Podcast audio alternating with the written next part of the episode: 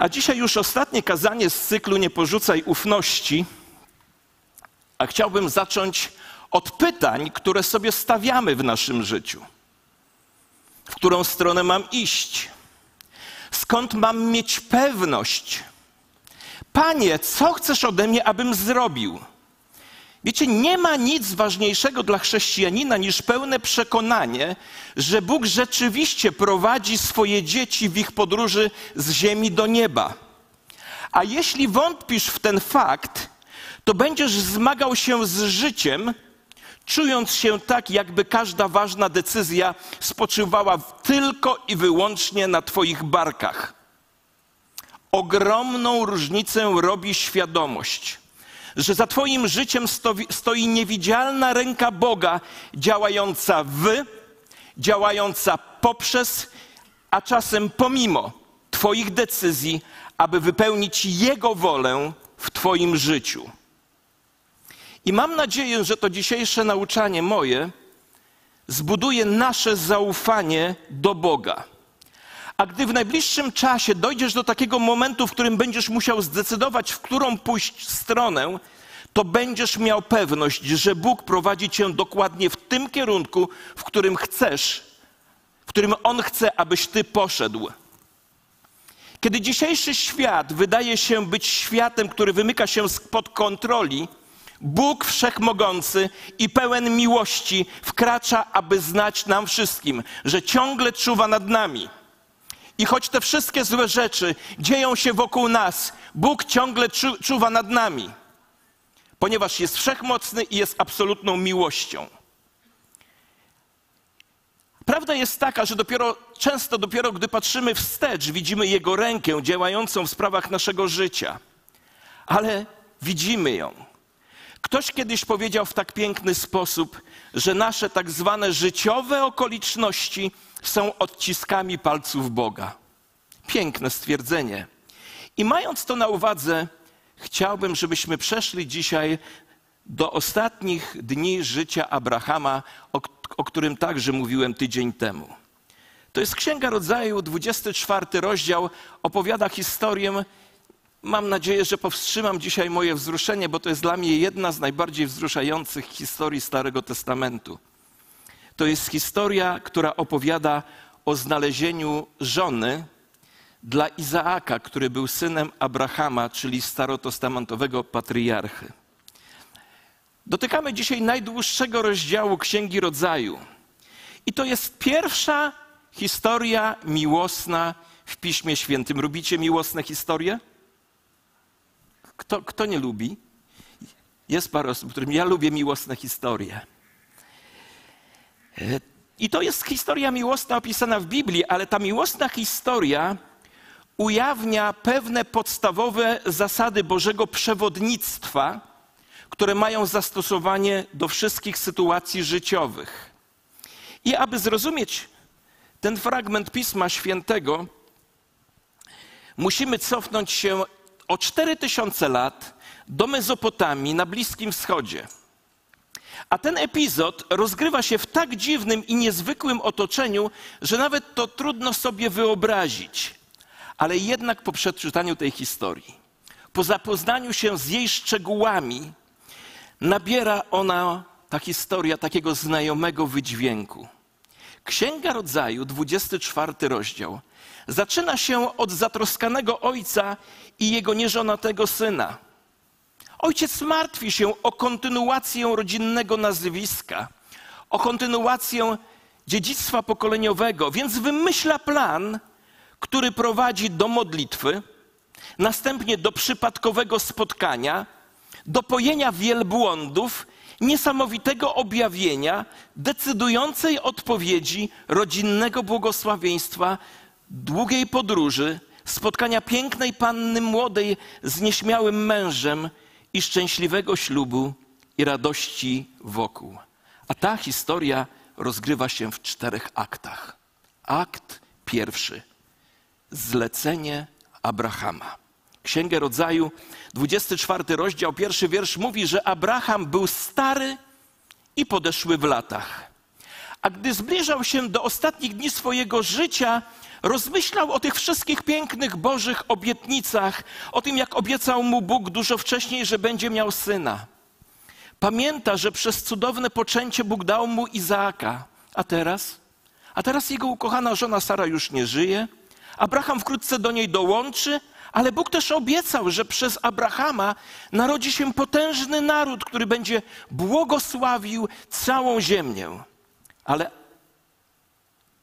aby ta obietnica mogła się wypełnić, Abraham nie tylko musiał mieć syna, ale ten syn musiał być żonaty, a z małżeństwa musiały przyjść dzieci.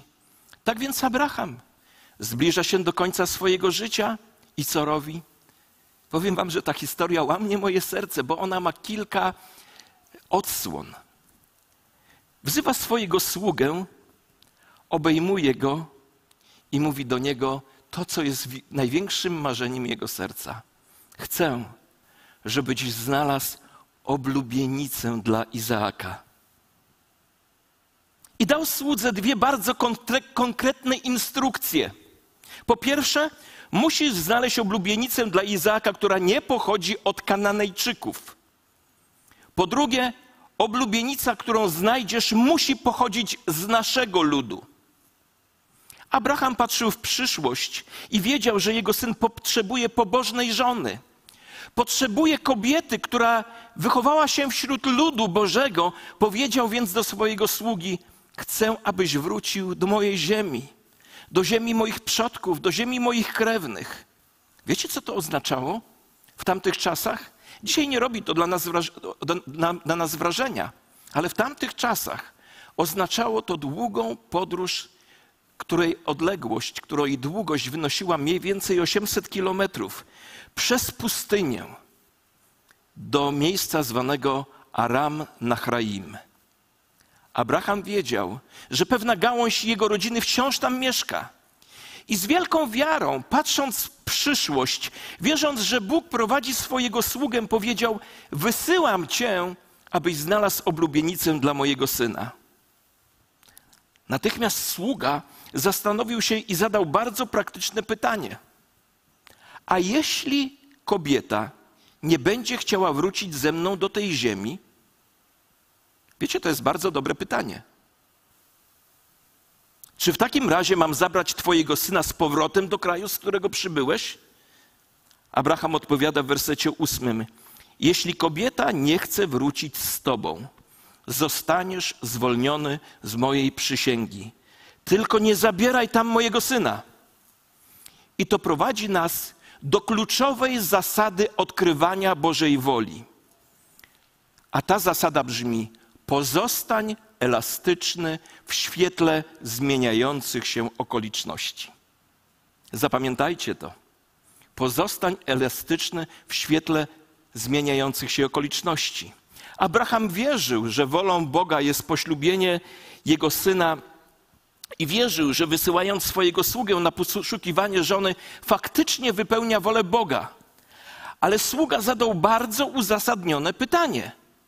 A jeśli znajdę kobietę i ona nie będzie chciała wrócić ze mną, co mam wtedy zrobić? Abraham odpowiedział: Cóż, nie martw się o to. Jeśli nie przyjdzie, to już nie twój problem. Po prostu wróć, a wtedy zadecydujemy, co robić dalej. Wiecie, wiele razy, kiedy rozpoczynamy nowy projekt, wierząc, że to, co robimy, jest wolą Boga, nagle sprawy nie układają się tak, jak na początku zaplanowaliśmy. Na przykład, modliłeś się o pracę, podjąłeś pracę i nie wyszło. Dokonałeś inwestycji, która nie wypaliła, zacząłeś szkołę i nie wyszło, przeprowadziłeś się do jakiegoś innego miejsca i nie wyszło. Co wtedy robisz? Naszą pierwszą reakcją jest powiedzenie: Cóż, musiałem się mylić. To nie mogła być wola Boga. A powiem Wam, że wydaje mi się, że w większości przypadków to wcale nie była dobra odpowiedź, bo kłopoty niekoniecznie oznaczają, że jesteś poza wolą Boga. Kłopoty niekoniecznie oznaczają, że jesteś poza wolą Boga. Mogą oznaczać wręcz przeciwnie, że robisz dokładnie to, czego Bóg od ciebie oczekuje, Czasami jest tak, że Bóg dopuszcza pewnego rodzaju przeciwności nie jako sąd, ale właśnie jako znak, że właściwie postępujesz. Przykład apostołów. Kiedy Jezus im powiedział, przeprawmy się na drugą stronę, a tam burza, wiatr przeciwny, fale i tak dalej, i tak dalej. Historii jest dużo. Czy kiedy Jezus został ukrzyżowany, był poza wolą Bożą? Absolutnie nie. Nigdy nie był bardziej w Bożej woli niż w tym momencie. Ale został zamordowany przez swoich wrogów. Fakt, że Twoje życie nie ukłożyło się dokładnie tak, jak planowałeś, nie musi oznaczać, że Twoje decyzje były złe. Czasami działają inne czynniki. To tak jak dzisiaj z Nicole. Została tutaj. Chciałaby spotkać rodziców, ale przeszkoda. Akt drugi. Zaangażowanie sługi. Tak więc sługa wyruszył w długą podróż do Hebronu, do, do Aram Nachraim. I w wersecie dziesiątym czytamy, że wziął dziesięć wielbłądów swojego pana, wyruszył. Podróż mogła mu zająć około miesiąca. I w końcu dociera na obrzeża Aram Nachraim wieczorem, mniej więcej w czasie, gdy kobiety z wioski wychodziły do studni po wodę dla wielbłądów. Jaki będzie pierwszy jego krok? Skąd będzie wiedział, która dziewczyna jest odpowiednia dla Izaaka? Czy powinien przeprowadzić rozmowę kwalifikacyjną? Poprosić o wypełnienie aplikacji czy coś w tym rodzaju? Wiecie, jego kolejny krok jest bardzo ważny. Co on robi? On zatrzymuje się i prosi Pana Boga o bardzo konkretne wskazówki. Mówi Panu, jak chce, aby to się stało. Mówi Bogu, jakby chciał, żeby to się stało. Niech będzie tak, że gdy powiem do dziewczyny, proszę opuść swój zban, abym mógł się napić, a ona odpowie, pij, a ja też napoję twoje wielbłądy, niech będzie tą, którą wybrałeś dla swego sługi Izaaka. Po tym poznam, że okazałeś dobroć mojemu Panu. I gdy kobiety zbliżyły się do studni, on się modli. Panie, pokaż mi, którą wybrałeś. A werset 15 mówi nam, że zanim skończył się modlić, Rebeka wyszła z dzbanem na ramieniu. Nie zdążył nawet wypowiedzieć modlitwy, a Bóg już ją na nią odpowiedział. Tak jak w księdze Izajasza w 65 rozdziale czytamy: Zanim zawołają, odpowiem, gdy jeszcze będą mówić, wysłucham. Takiego mamy Boga. Zanim sługa skończył się modlić, nadeszły młode kobiety, a Rebeka wśród nich, na ich czele. Wciąż nie wiedział, czy to ona, ale była pierwsza przy studni, więc powiedział do niej: Czy dasz mi pić? Chętnie dała mu pić. I jeszcze zaproponowała, że napoi jego wielbłądy. Dokładnie o to prosił sługa. Modlił się, aby Bóg odpowiedział dokładnie w najdrobniejszych szczegółach. Sługa nie wiedział, czy Rebeka jest tą jedyną. Myślał, że tak wczesne oznaki były zachęcające. Odpowiedź przyszła dokładnie tak, jak prosił, ale potrzebował potwierdzenia, musiał być podobny do mnie. Wciąż nie wiedział, czy Rebeka jest gotowa wrócić i poślubić Izaaka. I zatrzymajmy się w tym miejscu na chwilę, aby zauważyć, że właśnie w ten sposób odkrywamy Bożą wolę. Jedna wysłuchana modlitwa nie oznacza, że widzimy pełen obraz. Słyszycie? Jedna wysłuchana modlitwa nie oznacza, że widzimy pełen obraz. Chociaż Rebeka wydawała się właściwą dziewczyną, ostateczna decyzja miała tak naprawdę zapaść trochę później. Sługa wiedział tylko, że musi zrobić kolejny krok, ufając Bogu, że go prowadzi. Czy Rebeka będzie tą jedyną? Było za wcześnie, mimo wszystko było za wcześnie, żeby stwierdzić to z całą pewnością. Pamiętaj, nigdy nie widzisz wszystkiego z góry, ale jeśli czekasz wystarczająco długo, Bóg zawsze objawi swoją wolę. Nigdy nie widzisz wszystkiego z góry, ale jeśli czekasz wystarczająco długo, Bóg zawsze objawia swoją wolę. Niemniej jednak sługa zatrzymał się, aby podziękować Bogu za jego niezwykłe prowadzenie do tej pory. Wtedy mężczyzna pokłonił się i oddał pokłon Bogu, mówiąc: Chwała niech będzie Panu Bogu mojego pana Abrahama, który nie porzucił swojej dobroci i wierności wobec mojego Pana. Zobaczcie, jego pierwszą myślą był Bóg. Druga jego myśl dotyczyła jego Pana, a trzecia myśl dotyczyła jego samego. Co do mnie Pan prowadził mnie w podróży, dodaje. Pierwsza myśl dotyczyła Boga, druga myśl dotyczyła Jego Pana, a dopiero trzecia dotyczyła Jego samego.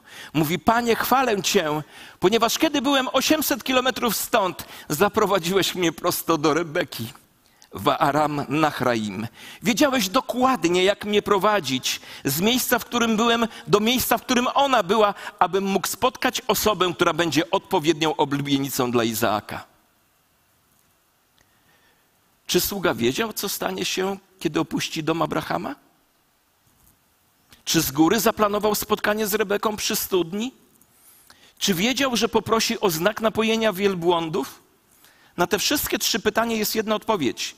Nie, nie, nie. Nie wiedział żadnej z tych rzeczy.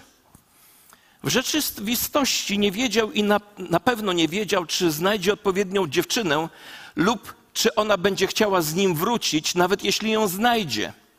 Jedyną rzeczą, którą wiedział, było to, że Bóg prowadzi jego kroki jeden po drugim przez pustynne piaski, tak, aby w odpowiednim momencie znalazł się dokładnie tam, gdzie Bóg chciał, aby się znalazł. Akt trzeci. Wybór Rebeki. Dalsza część tego rozdziału opowiada, jak Rebeka przedstawiła go swojemu bratu Labanowi, swojemu ojcu Betuelowi. W, typowo, w typowy dla bliskiego sposób, dla Bliskiego Wschodu sposób wszyscy zebrali się na wspaniały wieczorny posiłek. Ale zanim posiłek został podany, sługa wstał i wygłosił mowę. Powtórzył w niej rodzinie, jak Bóg prowadził go z Negewu do Aram Nachraim. Opowiedział również, jak bogaty Abraham i jak Izaak, jak, jak bogaty był Abraham i jak Izaak miał zostać jego spadkobiercą. Wspominał o cudownym poczęciu Izaaka. Powtórzył szczegółowe instrukcje Abrahama, że żona dla Izaaka ma pochodzić z jego własnego ludu. Na koniec wyjawił modlitwę, którą odmówił przy studni i natychmiastową odpowiedź Boga. Każde jego zdanie ukazywało jego wielką wiarę Bogu, który doprowadził go do Rebeki. A wiersz 49 tego rozdziału jest punktem kulminacyjnym. Teraz, jeśli okażesz dobroć i wierność mojemu Panu, powiedz mi. A jeśli nie, powiedz mi, abym wiedział, w którą stronę się zwrócić. Pozwólcie, może powiem to w taki sposób nie do końca właściwy. Ale sługa, jak każdy dobry sprzedawca, naciska na podjęcie decyzji. Laban i Betuel nie mogli nic powiedzieć, gdy usłyszeli, co powiedział sługa. Nie mogli nic innego powiedzieć oprócz tego: To jest od Pana. Nie możemy ci nie powiedzieć ani w jedną, ani w drugą stronę. Wyrazili więc zgodę. Oto Rebeka, Weź ją i idź i niech zostanie żoną swego Pana, jak nakazał Pan, jak nakazał Bóg. I akt czwarty. Pocieszenie Izaaka. Wyrazili więc zgodę. Czytając tę historię, widzi się, że zrobili to nieco niechętnie, ale zgodzili się. A potem pojawiła się bardzo drażliwa kwestia – jak szybko miała wyruszyć ze sługą w podróż powrotną, aby spotkać się z Izaakiem? Zrozumiało, zrozumiałe było to, że jej rodzina nie chciałaby natychmiast wyjeżdżała. Nawet doszło w tej kwestii do pewnej różnicy zdań, więc postanowili pozwolić Rebe Rebece samej zdecydować. Potem powiedzieli: Zawołajmy dziewczynę. Cała ta rozmowa była poza jej plecami. Jak to powiedział pewien rabin, małżeństwo jest zbyt poważną sprawą, żeby je powierzać w ręce dzieci. Zapamiętajcie, rodzice, to jest bardzo dobre. Potem powiedzieli: Zawołajmy dziewczynę i, i spytajmy, co na to powie. Zawołali więc Rebekę, zapytali ją, czy chcesz jechać z tym człowiekiem? Rozważmy implikacje tego pytania. Rebeka nigdy nie spotkała Izaaka. Czy pójdzie z Izaakiem? Pytano ją, czy pójdziesz ze sługą? Pomyłka. W notatkach mam inaczej. Nie pytano jej, czy pójdziesz z Izaakiem. Zapytano ją, czy pójdziesz ze sługą. Oznaczało to opuszczenie rodziny na stałe, ponieważ prawdopodobnie już nigdy nie wróci do Aram Nachraim. Spotkała sługę zaledwie 12, może 15 godzin wcześniej. Tak więc na podstawie jednego wieczoru i następnego ranka została poproszona o podjęcie decyzji, która odłączyłaby ją od rodziny na resztę życia, aby przejść przez pustynię do miejsca, którego nie widziała i, i poślubić mężczyznę, którego nigdy nie spotkała. Czy pójdziesz z tym mężczyzną? Wiecie, większość z nas odpowiedziałaby absolutnie nie. Ale ona powiedziała oczywiście, ponieważ Bóg prowadził, ona powiedziała tak. Udali się więc w daleką podróż powrotną do Berszeby. I kiedy dotarli na miejsce, Izaak właśnie pracował w polu. Słuchajcie, to jest scena, którą jak ja czytam w Biblii, to ja ją sobie wyobrażam. Gdy tylko Rebeka zobaczyła go w oddali, zeskoczyła z wielbłąda, zasłoniła swoją twarz. Następnie sługa przedstawił Izaaka jej nowej narzeczonej. Izaak tak naprawdę w ogóle jej nie znał, ale natychmiast zgodził się na małżeństwo. Zabrał ją do namiotu Sary na znak, że zajęła jej miejsce w rodzinie. A historia ta kończy się dla mnie bardzo wzruszającymi słowami. Została więc jego żoną i pokochał ją. Czujecie? Została jego żoną i pokochał ją. On nie należał do tych, którzy mówi, mówili: Pobrałem się z nią, bo mi pan kazał. Ja ją wcale nie kochałem. Biblia tak nie naucza. Została więc jego żoną i pokochał ją. A Izaak doznał pocieszenia po śmierci matki. Księga Rodzaju, 24 rozdział, pokazuje nam, że wybór żony dla Izaaka był wyborem Boga. To Bóg działał za kulisami. W tej historii się w ogóle Bóg nie odezwał. Nigdy nic nie powiedział. A jednak Księga Rodzaju 24 wyraźnie pokazuje, że za sprawami ludzi stoi Bóg, wszechmogący i pełen miłości. Dwukrotnie w tym tekście jest wspomniana rola aniołów. Wersety 7 i 40 mówią, że Bóg pośle swojego anioła, aby szedł przed sługą i sprawił, że jego podróż zakończy się sukcesem. Jednak żaden anioł nigdy nie pojawił się w sposób widoczny. Cokolwiek anioł zrobił, zrobił to za kulisami. Boży anioł był niewidzialny, tak jak niewidzialny był sam Bóg.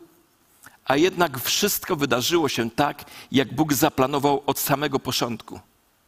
Abraham szukał go. Jego sługa to znalazł. Znak to potwierdził, Laban to rozpoznał, Rebeka to zaakceptowała, a Izaak cieszył się z tego. Ale to Bóg dokonał wyboru. Był boskim swatem, który zaaranżował szczegóły tak, aby właściwy mężczyzna i właściwa kobieta spotkali się dokładnie we właściwym momencie. Był boskim swatem, który zaaranżował szczegóły tak, aby właściwy mężczyzna, właściwa kobieta spotkali się dokładnie we właściwym momencie. I z tej historii chciałbym zostawić nam wszystkim trzy lekcje dotyczące Bożego przewodnictwa.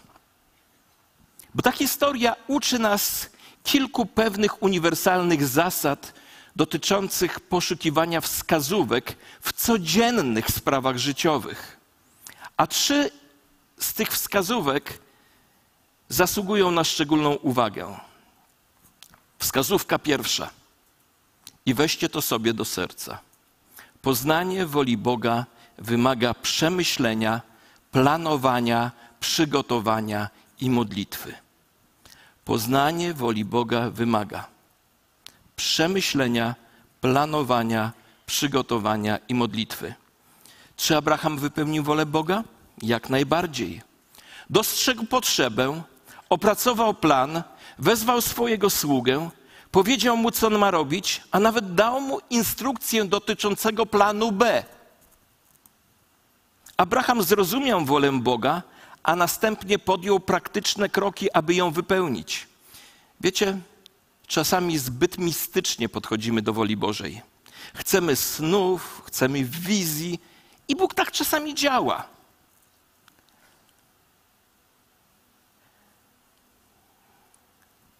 Ale nie zawsze tak działa. Powiem nawet, że w większości przypadków tak nie działa. Częściej działa poprzez przyziemne szczegóły życia. Częściej Bóg działa przez przyziemne szczegóły życia. Gdy używasz środków, które masz do dyspozycji, Bóg bierze te środki i działa poprzez okoliczności, aby Jego wola wypełniła się w Twoim życiu. Może to obejmować pewne wydarzenia, które wydają nam się cudownie, ale niezależnie od tego, czy widzimy cuda, czy ich nie widzimy, naszym obowiązkiem jest korzystanie i wykorzystanie posiadanych informacji do tworzenia mądrych planów na przyszłość. Słyszycie? Naszym obowiązkiem jest wykorzystanie posiadanych informacji do tworzenia mądrych planów na przyszłość. Po drugie, skup się na Bogu. Jeśli chcesz pełnić wolę Boga, skup się na Bogu, a szczegóły pozostaw w Jego ręku. Bóg jest odpowiedzialny za kierowanie Twoim życiem. I kiedy stawiasz go na pierwszym miejscu, Bóg mówi: Upewnię cię, że dotrzesz we właściwe miejsce we właściwym czasie. Kiedy skupiasz się na Bogu, On bierze odpowiedzialność za każdy szczegół Twojego życia. A obsesyjne zamartwianie się pytaniami typu, czy powinnam wyjść za mąż, czy powinne, powinienem podjąć nową pracę, jaki dom powinienem kupić, prowadzi najczęściej na złą drogę. Skup się na Bogu. Skup się na byciu mu wiernym i poznawaniu go. Szukajcie najpierw królestwa, a wszystko inne będzie dodane. Skup się na robieniu tego, czego Bóg od ciebie oczekuje, a on zatroszczy się o szczegóły Twojego życia. Zrobił to dla Izaaka. Zaufaj, zrobi to dla Ciebie. Trzecia. Ponieważ Bóg ma kontrolę nad najdrobniejszymi, nad najdrobniejszymi szczegółami życia, możesz się zrelaksować, wiedząc, że objawi swój plan dla Twojego życia krok po kroku. Boża wola Ktoś powiedział to, ja to zacytuję, ja, nie, to, ja tego nie wymyśliłem, ale posłuchajcie. Boża wola przypomina bardziej wschód słońca niż jego wybuch. Wczesnym rankiem słońce zaczyna wschodzić nad wschodnim horyzontem. Najpierw niebo się rozjaśnia, potem pierwsze promienie przesuwają się po niebie, a następnie krawędź słońca zaczyna powoli unosić się nad ziemią. W końcu ukazuje się całe słońce, wznosząc się, aż zdomin zdominuje niebo, dając światło ziemi i odpędzając ciemności. Wola Boża jest właśnie taka. Na początku widzimy Jego plan niewyraźnie, a następnie zaczyna wyjawiać się Jego, wyłaniać się Jego zarys. Powoli z biegiem czasu chmury znikają, ciemność znika, a jasność Jego obecności wypełnia nasze życie. Czy denerwujecie się o wschodzie słońca, gdy jedyne co możesz zobaczyć to malutka jego obwódka? Jeśli poczekasz wystarczająco długo, zobaczysz słońce w całym jego blasku. To samo dotyczy Bożego planu dla Twojego życia. Nigdy nie zobaczysz wszystkiego z wyprzedzeniem, ale jeśli poczekasz wystarczająco długo, robiąc właściwe rzeczy, Bóg zawsze ujawni swoją wolę. Więc zrelaksuj się.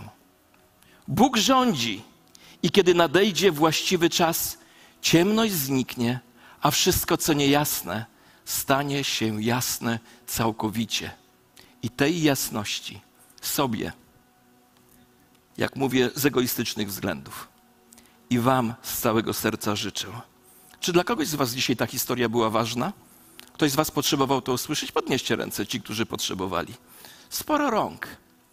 Ale nie byłbym sobą, gdybym Wam nie powiedział i sobie nie przypomniał, że ta historia ma drugie, drugie oblicze. Lubię ją, bo ona mi coś przypomina. Oto ojciec, bogaty, potężny ojciec. Woła swojego sługę, obejmuje go i dzieli się z nim pragnieniem swojego serca. Znajdź, o, o, znajdź oblubienicę dla mojego syna. I sługa, znając pragnienie swojego ojca, a pragnieniem, największym pragnieniem ojca jest znaleźć oblubienicę dla jego syna, sługa jest gotów zrobić wszystko, aby tę olubienicę zdobyć, więc modli się, jest gotów poświęcić czas, przebyć niebezpieczną drogę, znaleźć ją. Wiecie, co mnie w tej historii porusza? Musiał tej dziewczynie tak pięknie opowiedzieć o Izaaku, że chciała pójść do niego. Chciałbym tak potrafić opowiadać. Tak pięknie opowiedział o Izaaku, że dziewczyna mówi: Idę tam. A potem, gdy tam poszła, zaprosił ją do swojego namiotu i pokochał ją. Wszechmocny Ojciec Niebiański ma to samo pragnienie względem Ciebie, sługo Jego, służebnicę Jego. Chce Ciebie objąć i podzielić się z Tobą największym pragnieniem serca. A wiecie, jakie jest największe pragnienie serca naszego Boga? Żebyś znalazł, znalazła oblubienicę dla Jego Syna Jezusa Chrystusa. Żebyś poszedł, poszła w te miejsca, gdzie są ludzie, którzy Jego potrzebują. Żebyś pięknie potrafił opowiedzieć, potrafiła opowiedzieć o Synu Wszechmocnego Ojca, że jest, że kocha, że pragnie ludzi, przyprowadzić potem tych ludzi do Niego, a On obdarzy ich swoją miłością. Piękna historia. Wiecie, jak spotkam w niebie sługę, to zapytam, jak to się, jak ty, ależ ty opowiedziałeś. Chciałbym mieć taką gadanę jak ty. I wiecie, co jest najpiękniejsze w, dla mnie jeszcze w tej historii? Już więcej o tym słudze nie słyszymy, ale spotkamy go w niebie. To mnie porusza.